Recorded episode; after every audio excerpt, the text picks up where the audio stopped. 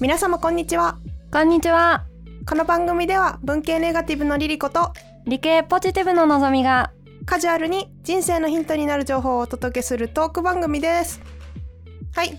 今週のトピックは SDGs ですおうさんくさい二言目にそれかよって話なんですけど久々に社会系のトピックなんですがあ、うんうんそうそうちなみに最初にちょっとあの言っときたいのが前回言い忘れてしまったんですが前回までの4週間だから10月まるまるなんか似たようなトピック多かったじゃないですかうんうんあれは勝手にグローバルマンスと称してグローバルな話をする月間にしてました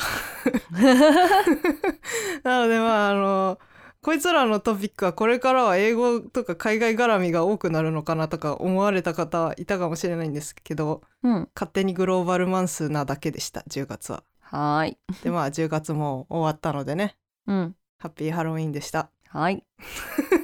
えーそんなわけで今週の SDGs なんですけどまず SDGs ってなんだ なんだ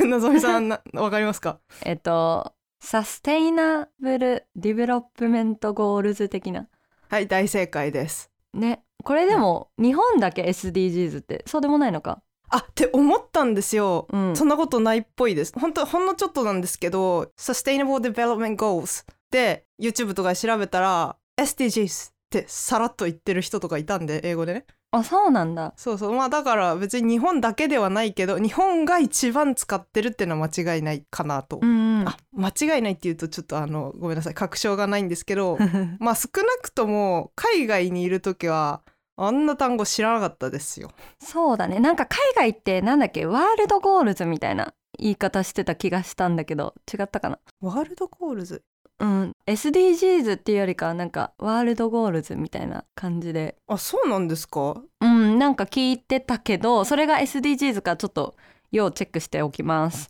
すいません私も知らなかったそれはどっちかっつうとサステイナビリティっていう単語をめっちゃ聞いてたあそれはあったねうん、だからそれが Sustainable Development Goals っていう言い方ではないけど、まあ、ニュアンスとしては近いのかもしれないけどどっちかっつうと環境とかに寄ってた人権とかそういうのも総合的に言ってるこれから説明しますけど、まあ、日本語で言うとね持続可能な開発目標っていう言い方ができるんですけどそれは環境とかだけの話ではないので目標がね。うんうんうんうん、だから今回ねやっぱり自分自身もあやふな嫌な部分が多かったので調べてああそうなんだみたいに思った部分はいっぱいあったんですけどうんだから多分ねみんなそうでしょうね SDGs っていう単語だけがすごく一人歩きしてる感じするのでうんうん 多分ねそれを17個全部言えって言われて多分言える人は99.9%いないんじゃないですかあちょっとそれは思ったが でも本当あれ17個覚えてたら脳のキャパ無駄ですよ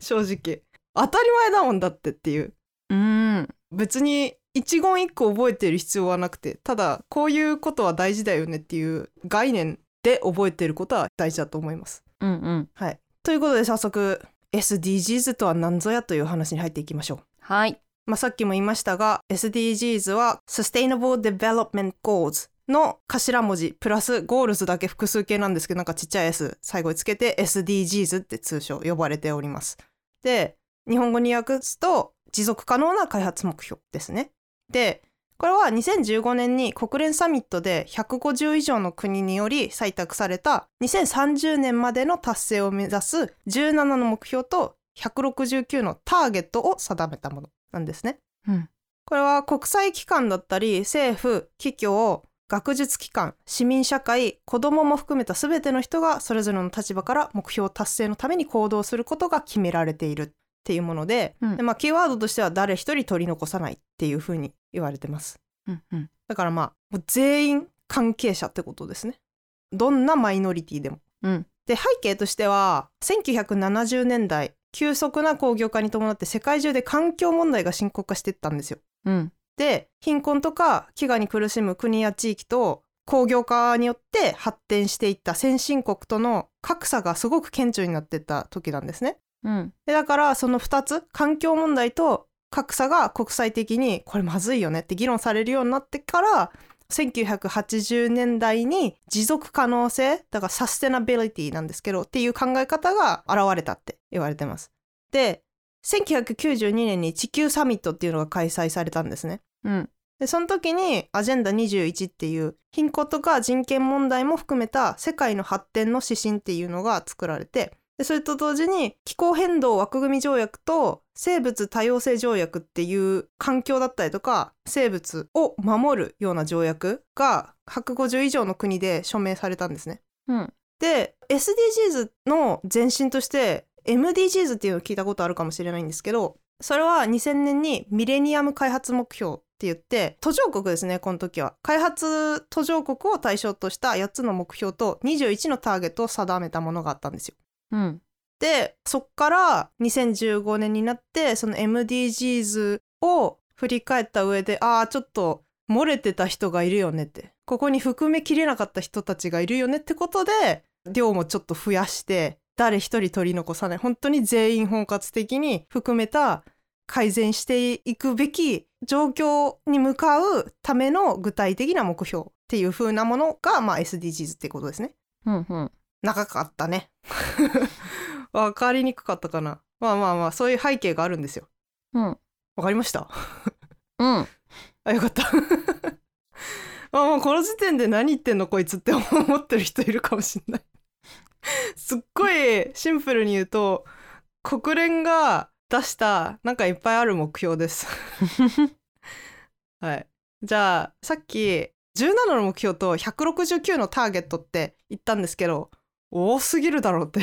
うん思いません私は思いました思った169もターゲットあるんだと思ってもう、ね、今回はターゲット多すぎるので触れませんがうん目標に対するさらに具体的な行動の指針みたいな感じかなうんうん私も全部読んでないですまあでもまあ具体的にこういうことをするといいよっていうのがあるのでもう本当に気になってもう仕方ないという人は読んだらいいと思いますけどうんうんちょっと時間がないので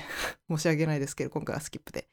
でその目標なんですけどじゃあ一個ずつ読んでいきましょうはいはい。じゃあ一つ目。貧困をなくそう。これは、貧困に苦しむ人って世界中にはすごくいっぱいいて、だいたい今だと7億3600万人ぐらい。で、それって世界の人口の10%ぐらいって言われてるんですよね。うんなのでそういうさっき言ったまあこれは格差の方ですね貧困とかの格差をなくすのに前進するための目標ですね。うんうん次に飢餓をゼロに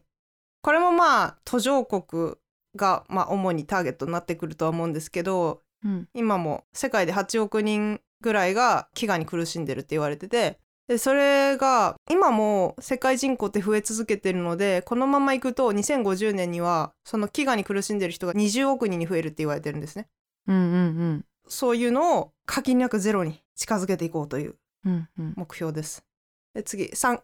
すべての人に健康と福祉をこれは基本的な医療サービスを受けられない人っていうのが結構いるんですよね世の中。うん世界人口のまあ半分ぐらいって言われててすごいいっぱいなんですよだから36億5,000万人ぐらいうんめっちゃいますよねうんそういう人たちに具合が悪くなった時の対策が打てる場所を提供しましょうとみんな平等にねやっぱり医療サービスが受けられないことによって救えたはずの命が救えないっていう状況が今あるからそれをどうにかしようっていうお話ですねうんうんはい次質の高い教育をみんなにこれはね日本はね結構もうクリアできてるんですよ日本の教育水準ってとても高いので世界的にもだからまあ世の中にはそういう教育格差がめちゃくちゃある国もあるのでそういうのをなるべくなくしてイーブンにしていきましょうと、えー教育格差をなくすことで貧困から脱することができる人っていうのもいるんですようんうん知識っていうのは財産ですからそうねうん、途上国ですよねこれもやっぱりそういうのを減らしていくことでどんどんみんなで成長していきましょうっていうことですねうんうんで次5ジェンダー平等を実現しようこれは主に女性に対することですけど、まあ、国によっては特になんですけど女性に対する差別が今も結構厳しいところとかあるのでうんそういうのをなくしていくことで貧困教育経済成長につなげていこうとうんだってまあ世の中の半分が女性ですからねうんうんそういう人たちの活躍の場がないことで発生してる機械損失ってのはものすごいものだと思いますよ。うん間違いないね、だからまあでもこれってね日本はあんま関係ないでしょって人によっては思うかもしれないですけどめちゃくちゃありますからね。え日本こそでしょですよね。ここはね、うん、結構だからあの男尊女卑的な感じうんうんじゃないけどまあね某掲示板とかすごいことになったりとかしてますけ どこれはもうなんか両極端だよねっていう。あのあまり今日は触れないですけどフェミの人もすごい人すごいしかといってなんか女性は産む機会だとか言っちゃうようなね頭やばい人もいるからねうんうんこれ結構日本は深刻に捉えなきゃいけない目標だと思います。間違いないで次6安全な水とトイレを世界中にまあねこれも日本はそこまでですけど世の中やね世界には汚染水を飲まざるを得ないような環境にいる人って結構いるんですよ、うん具体的には世界人口の約18億人ぐらいだって言われててえうすごいいますよね4分の1ぐらいってことでしょそうですねうんだからそういう人たちが、まあ、安全じゃないものですからそういうのを飲まざるを得ないでも水飲まないと死ぬからまあ大オア大みたいな状況になってるわけですよねつまりうんうんどっちに転んでも積んでるやんっていうだから本当に厳しいですよ、うんうんこれは水が浄水システムがあるっていうだけで救える命がここでもまあ医療の話とかぶってきますけどあるんですようんであとはなんか農業用水の整備とかにもつながる話ででそれによって食料問題も解決することができるとうんうん今人口がすごい増えてるんで食料問題本当に深刻なんですけどうんだから水を解決するとそこの問題にもつながるっていうので結構本当にこれもかなり喫緊の問題だと思います。うんで次7エネルギーをみんなにそしてクリーンにエネルギーはねやっぱみんな電気使いますよね毎日少なくとも日本ではねそうですよね。うんまあ世の中電気を全く使わないような生活してる人もいるんですけどね世界には。うんまあ日本の場合はそんな生活考えられないですけどね。うんでまあそうなった時にまず電気使うってなってじゃあその電気エネルギーねどうやって発電してんのっていう話なんですけど、まあ、これは国によって全然違うんですけどねうんいわゆる化石燃料石炭石油天然ガスとかねそういうのを使うと、温暖化加速させちゃうんですよね二酸化炭素が増えてうんだからそれをクリーンエネルギーにするとうんでクリーンエネルギーって何っていうと、まあ、いわゆる再エネですよね再生可能エネルギーうんうん太陽光風力地熱発電とかそういうのなんですけど、うんまあそういうのにシフトしていきましょうという目標ですね、うんえー次8働きがいも経済成長もこれはうーなんか搾取とかそういうことにもつながってくるのかな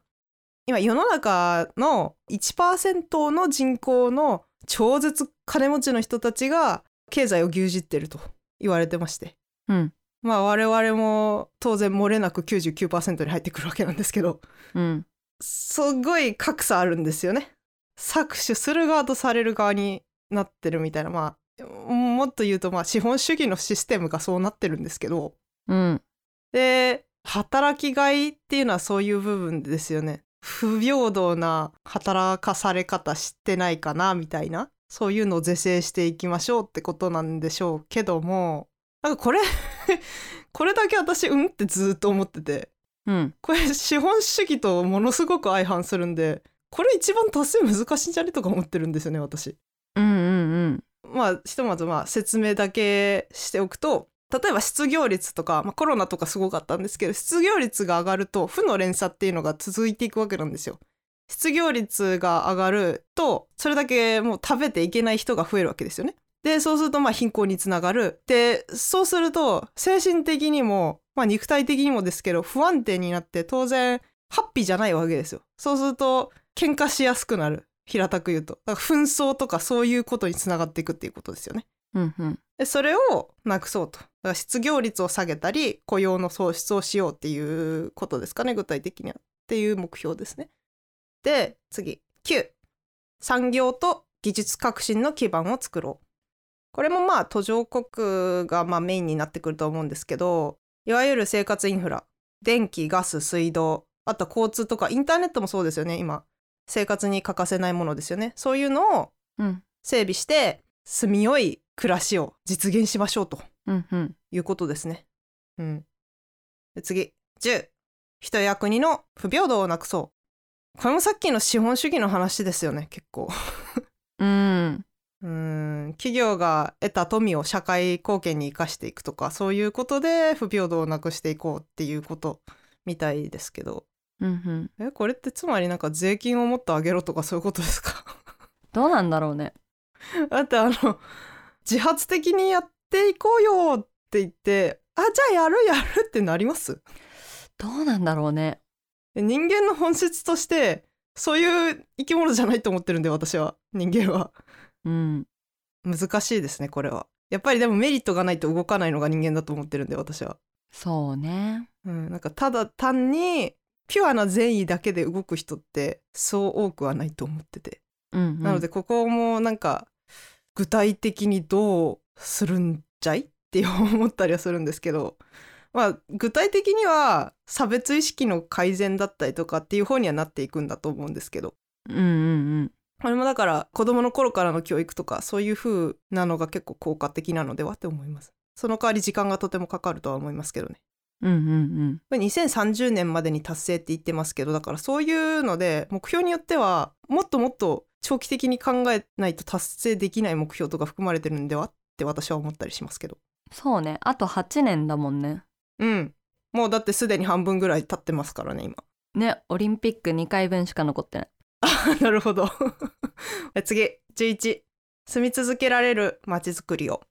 これ具体的には今が良ければそれでいいみたいな街づくりじゃダメですっていうことなんでしょうけどうん例えば建物とかだったら耐震構造をしっかりしてるとかそういうことですかね日本だったらね。うんとかまあインフラの整備もそれに含まれてくるのかな。うんだから定期的にメンテするとかそういうことかな。あとは防災対策がしっかりできてる街とか。うんうん都市になればなるほど人って密集するものなのでそうねイレギュラーが起きた時に対策が打てるようになってるかどうかとかっていうのも含まれるかな多分街づくりの部分では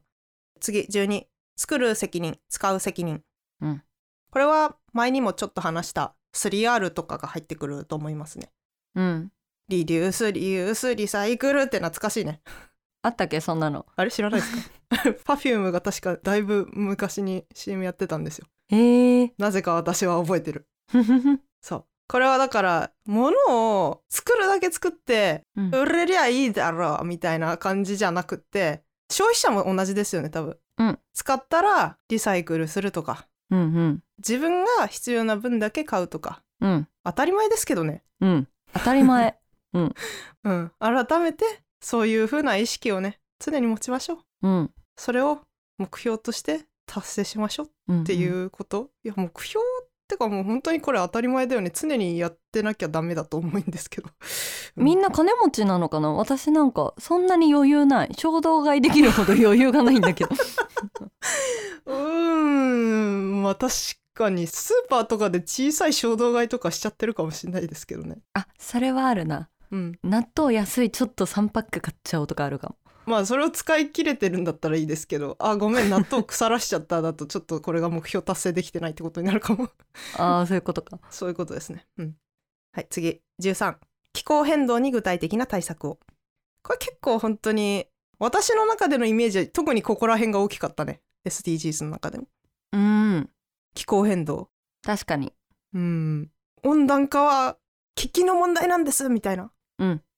具体的な対策をって言われてもねみたいな感じにはなりますけどこれどっちかっつうと企業側に求めてくださいって感じが大きいかな。そう思う結構ね、家庭内の省エネももちろん大切なんだけど、もちろん、うん企業がねあの今具体的な数字は用意できてないんですけど本当に個人の家庭レベルの環境への影響と企業が出してる環境への影響ってえらい違いなんですよ。そう、企業の方が圧倒的に多いんですうんでさらに言うと国単位でももうさらに莫大ですよだからでかい国アメリカとか中国とかはすっごい影響を与えてるんですけど、うんその分あまりこういう気候変動の対策に積極的でないっうんていう国が結構あると、うんなぜなら影響が自分たちに返ってくるからそれをやるとだからまあ積極的にならないっていうのがあったりするんですけどうんうんまあこれはあの国連が提唱してるんでね国絡みの問題にもなってきますから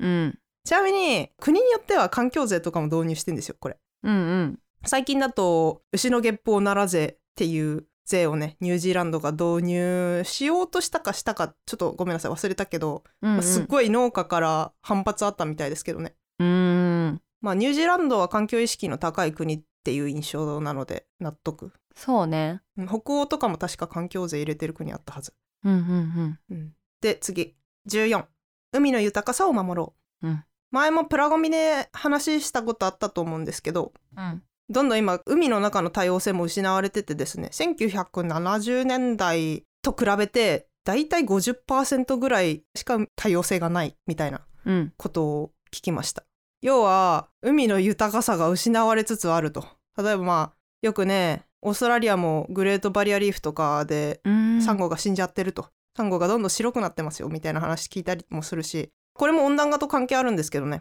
温暖化だけじゃなくってまあ乱獲だったりとかプラゴミとかまあいろんなことがあるんですけどうんうんそういうのを影響を少しでも減らして綺麗な海を取り戻しましょうとうん取り戻そうもあるけどこれ以上汚さないで海をいじめるのやめましょうみたいなことでしょうけどねうんうーんこれはでも人口が増えてる以上やっぱりその分魚食べる人も増えるっていうのはあるからバランスがすごく難しいっていうのはあると思うけど少なくともプラゴミはね減らせるでしょうとは思いますけどうんうんうんうーん次15陸の豊かさも守ろう、まあ、今度海から陸バージョンもあるんですけどやっぱり森林伐採だったりとかそういうのも問題ですしうんそれによって伐採された森にもともと住んでた生物が行き場をなくして町に出てきちゃうとかそういう問題も出てきたりとかするんですけどうんうんあとはまあ単純に森林がなくなることによって二酸化炭素を吸ってくれる木が減る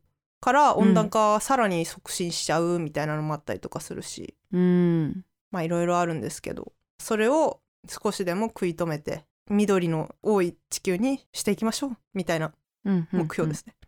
うん次16平和と公正をすべての人にこれは、まあ、マイノリティへの差別や暴力をなくしましょうっていうことですね。うんうんこれはまあ具体的に何をするかって言ったら理解を深めていくしかないと思うんですけどね。うんわかんないから憶測で差別だったりとか暴力とかが出てくると思うのでうんうん、あとはこれは日本はあんま関係ないかもしれないんですけど私生児みたいなのが結構あったりするので途上国とかだと。なので子どもの出生登録をちゃんとしましょうとか、うんうんうんそういうのも含まれてくるかな。はい、で次最後パートナーシップで目標を達成しよう。これ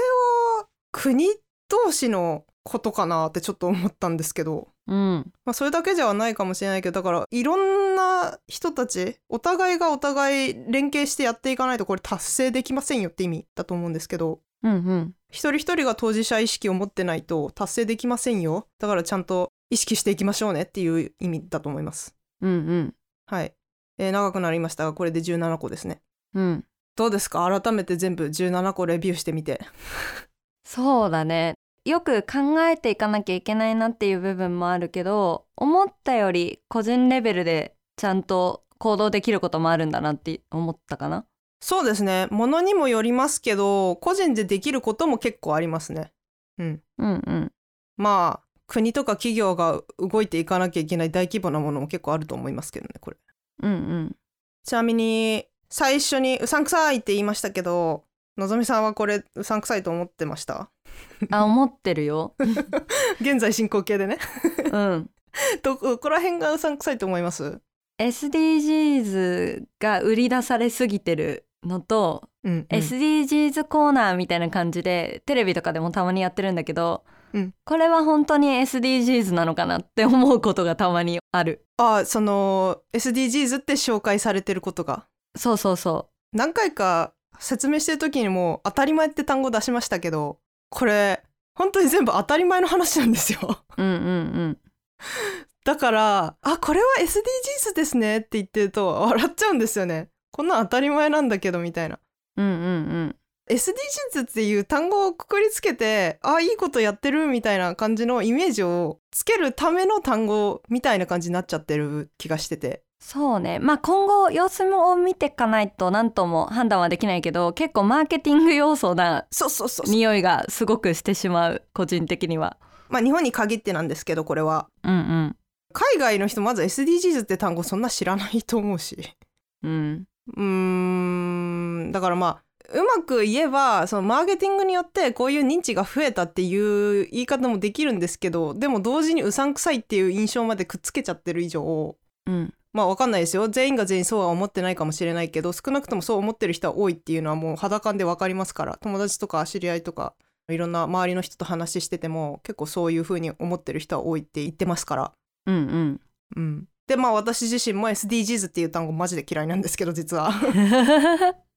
何回か言ってると思いますけどあの本当に本質を捉えてないというかうんうんちょっとエコっぽい活動しただけで「えー、すごい SDGs ですね」って言ってるけどそんなのはるか昔からこの SDGs が提唱される前からやっているべきことだしうん周りを思いやって地球も思いやって質素に生活するっていうのは人間としてあるべき姿だと思ってるんですよね 私は。うんうんうんかといってこれが完璧にできてるかって言ったらそんなことはないですよ私だって普通にプラゴミ出しますしうんうんそうしないと生活できなかったりするからね。うんうんだからまあどういった背景でこういう目標が立てられててで今世の中世界はどうなってるんだっていうのを知ってるだけでうさんくさいっていうだけで敬遠するのではなく、うん目標自体は別に悪いことじゃないんですよこれすごうんうくん考えられて作られてるものなので、うんあだから別にこの17個を意識する必要はなくてただなんか自分の中でああこういう行動をよりしていこうっていう気になるうんことが大事ってことです。うんうんうん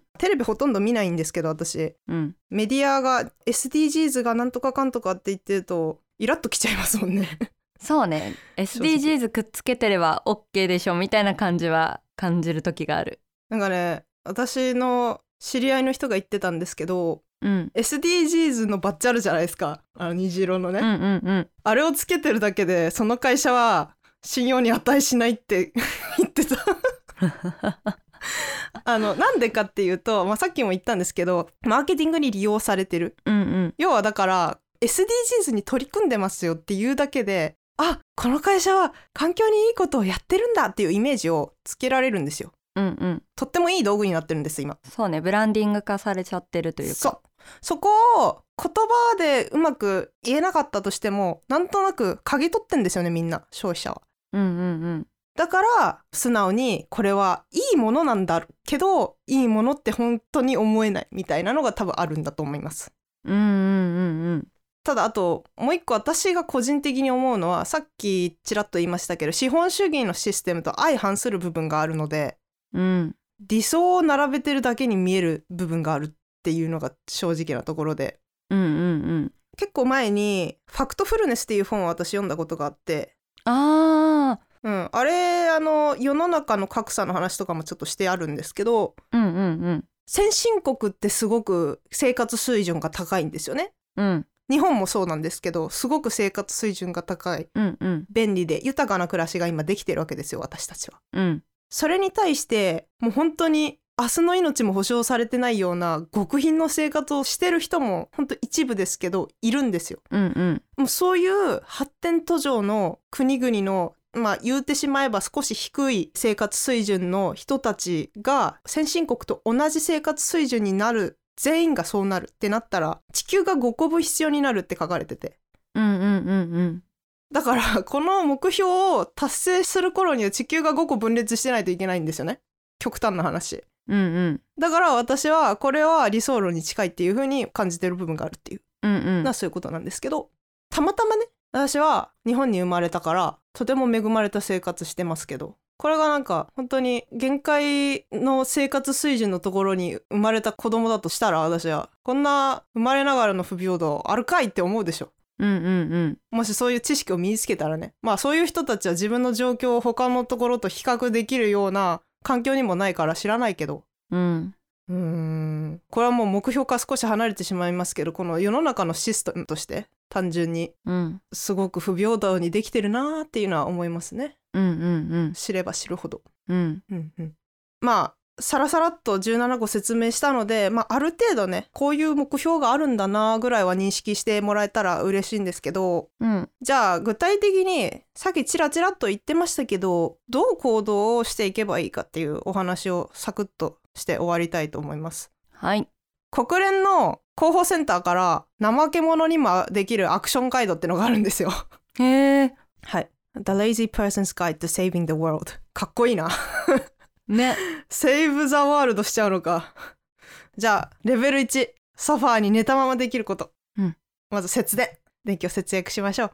電気機器を電源タップに差し込んで、使ってない時は完全に電源を切ろう。もちろんパソコンもね。はい。すごい、ちょっ と。いや、もうこれ完全に私のミスですけど、たまに一晩充電したまま寝ちゃうこととかあって、あれ外したはずなのにみたいなのあって、すっごい落ち込みます。そういう時わかるうん本当にすいませんって感じ。で請求書が来たら銀行窓口ではなくオンラインやモバイルで支払う。紙を使わないなるほどね。えーでも私必ず買い物したらレシートもらうんですよね。よくないか。いいんじゃないうーん一応なんか簡易包装とかにするようにはしてますけどあれだって紙で来るから木がね使われてるわけですからねプラは使われてないけどっていうそうねそうまあだからトレードオフだよなっていつも思いますけどねうん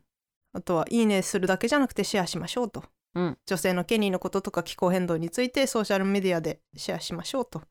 まあでもこれねシェアするとうわこいつ意識高いとか友達に思われる可能性もあるかもしれないんですけどうんうんこれは社会が変わっていくしかないんですよね正直うんこれをシェアしただけでうわダサいって思われるような社会うんうんうわうさんくさいって思われる社会そんな社会はクソくらいですようんメディアが若干そういう風なの作ってる気はするんですけどねうんうんみんな自分の利益しか考えないからそういう風になるんだよって思うんですけど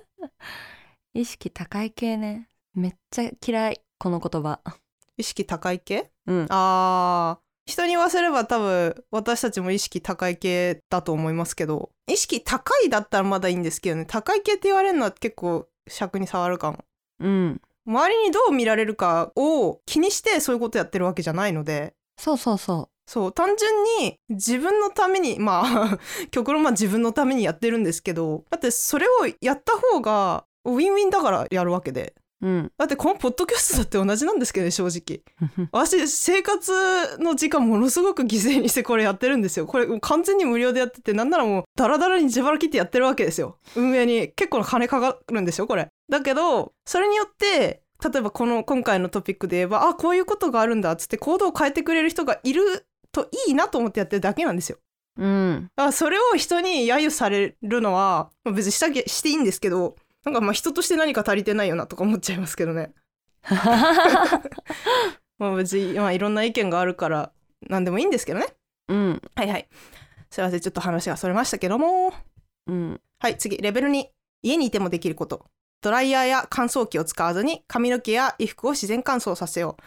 これはちょっと 私ドライヤーないと厳しいな うーんう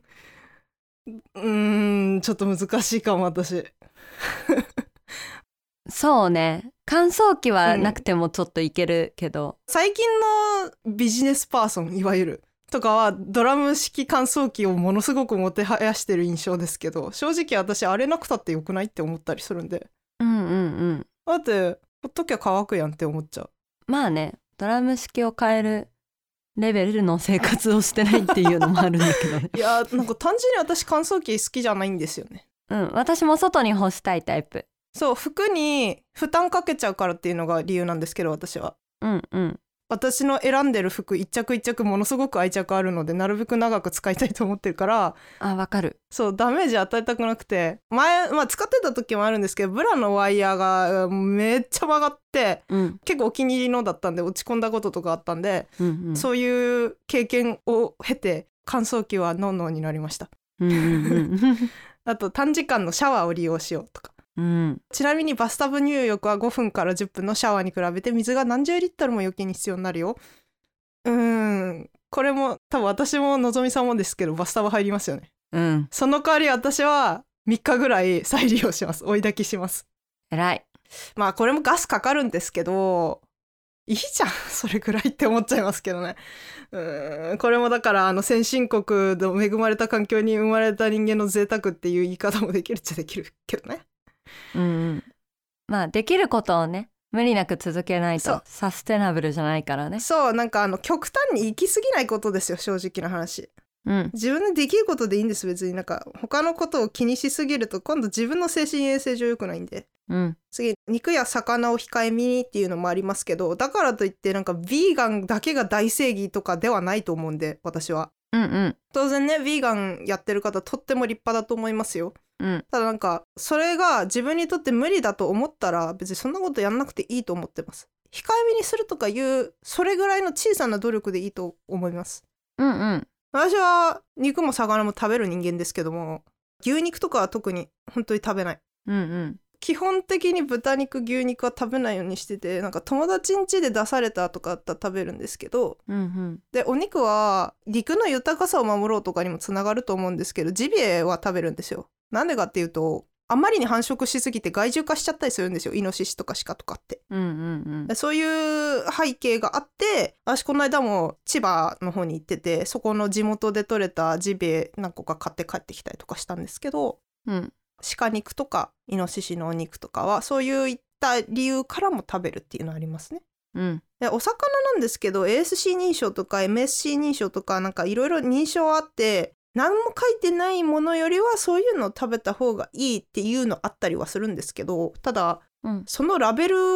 を過信しないっていうのもあるかなって私は思っててうんネットフリックスにある「シースピアシー」っていうドキュメンタリーがあるんですけどそれでうん ASC だったかなあれはただただお金もらったら認証してるみたいなうんうんことを言っててただそのドキュメンタリーも過信しすぎるなっていう話なのでもう何もかも全部信じるなって言ってるわけじゃなくて過信しすぎるなって言ってるわだけなんですけどうんうん何が正しいかっていうのはその人たちの立場によって変わってくるのでうんうんこれは絶対に正しいとは思わないっていうのがまあ基本スタンスなので私は。そうねだから姿勢的な部分も少しずつ知識を蓄えていくことで考え方変わってくるとは思いますね。うんうんじゃあ次レベル3は家の外でできること買い物は地元でとか訳あり品を買おうとか、うんあと詰め替え可能なボトルやコーヒーカップを使おうとか、うんまあ、この間もプラゴミの話でちょっと言ったと思うんですけどうんうんローソンとかだったら値引きもしてくれるからマイカップ持っていきましょうとかコーヒー買う時にね、うんまあ、私は常に水筒を持ってますうんうん今涼しくなったからあれなんですけど夏の間とかってステンレスボトルだと冷たいの飲めるじゃないですかうんうん暑い時は結構あの冷えてるの飲むのがいいんですよねうんうーんマイバッグおじさんとかナプキンを取りすぎないとか ナプキン取りすぎないまあ確かにそれも私結構意識してるけど例えばどっかでテイクアウトした時すっごい量入ってたりとかしてなんで入れたのこんなにとか思ったりすることあるかも うんうんうんあと頼んでないのにフォークとかプラスチックのやつ入れられたりとかプラバッグに入れられるとかは普通にありますけどねうんうんうんだけどもらったところで「えやっぱりこれはいいです」っていうのもまた違うじゃないですか、うんしかも断ると捨てられちゃったりするしねあそうそうそうそう難しいんですよねあれはねうんそで最後レベル4職場でできることうーん若者の相談相手になろうとか 女性は男性と同じ仕事をしても賃金が10%から30%低く賃金格差はあらゆる場所で残っている、うんこれ どうしようもないじゃないですか私たちう同一労働同一賃金だーっつってじゃあ上司に打診するとかうんこれ勇気いるよそうねうんこれレベル4はなかなか レベルが高いっうんていうかこれ多分職場でできることとしてはどっちかっつうと経営者とか管理職とか権限がある人たち向けですよねうんうんうんうんあでもこの通勤はできるね通勤は自転車徒歩または公共交通機関でうんうんマイカーはなるべく減らすと、うんリモートなんでうちは、うんカーボンフットプリントゼロですおめっちゃエコだからそこで充電をしすぎないっていうとかそういう問題が出てくるのかな うんうんまあこれプラスなんか思いつくの少しなんかあります私は衝動買いをしないとかさっきの食べ物を食べきれる量だけ買うとかうんうんうんあとは MSC 認証 SC 認証の話もしたんですけどあと FSC 認証これはあの森の方ですね木のうん認証なんですけどとかあと B コープ認証とかうんうんうんは環境に関するアクションをしっかりやってるところしか認証されないのでそういうのはまあある種信頼になると。うんうんあとは11番住み続けられるまちづくり用の部分で防災とかは個人でもできることだと思うのでうん常に災害が起きた時のことを想定してちゃんと準備しておくあと心がけとかねうんもそうだし、まあ、プラゴミを減らすとか使わないとかもそうだしうんジビエを食べるは私個人的には結構いいことだと思ってますけどね、うんうんまあ、人にはよると思いますけど普通に美味しいけどねうんうんうん何食べてるか分かんないけどね野生動物だから あとはまあ時間があればですけどビーチクリーンとかうんうん砂浜のゴミを拾う活動だったりとか植林活動だったりとか、うんまあ、森林活動ですねいわゆるとかもうんすごくいいアクションですよねうんなんかあとありますかね個人的には映えない人生ってすごい思ってるえ インスタ映えのものってすごいゴミ出るってイメージ勝手にあるかインらスタ映えそうかなうん例えばなんか例出せますえなんかバルーンたくさんあってパーティー会場とかあ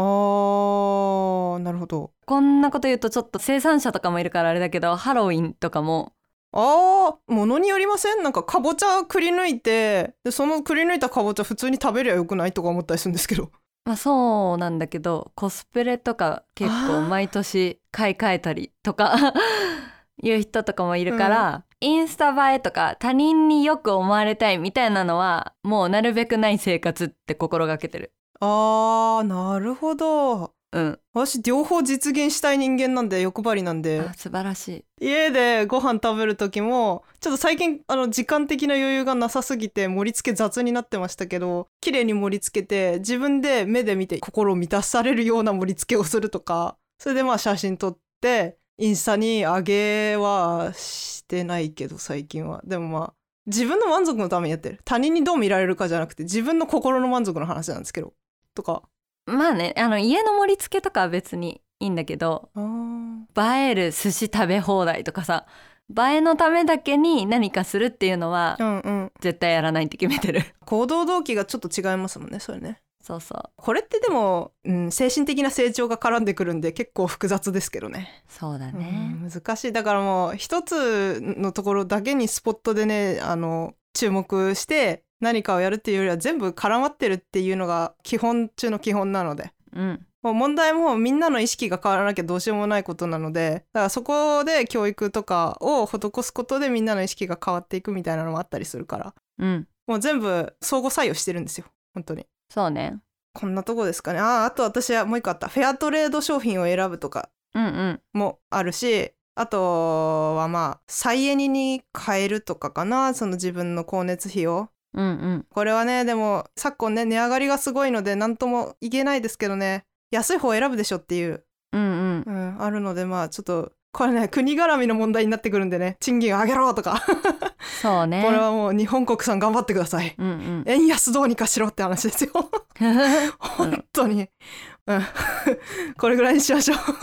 そうね。まあやることいっぱいあるんですよだから、うん、まとめますけど本当いろいろうだうだうだうだたくさん話しましたけどシンプルにすると背景を知って自分で考えて行動していくこれに限ります本当に間違いない。これに全部帰結するんですよいつも言ってることですよねこれうん、この番組のリスナーさんにはこれをベースに常に考えていただきたいんです本当にもう自分で考えて行動していくだからここで話したことも絶対的な正解だと思わないでください少しぐらい疑いの目を持つっていうのを基本にしといた方がいいですこの人の言うことは絶対正しいっていう思考停止の姿勢は必ずどっかで失敗しますから自分で考えてください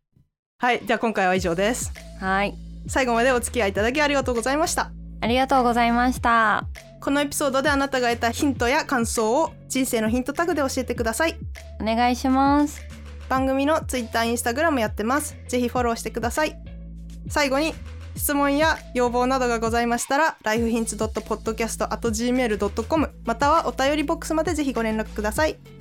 それではまた次回のエピソードでお会いしましょう皆様良い一日をお過ごしくださいさよならバイバーイ。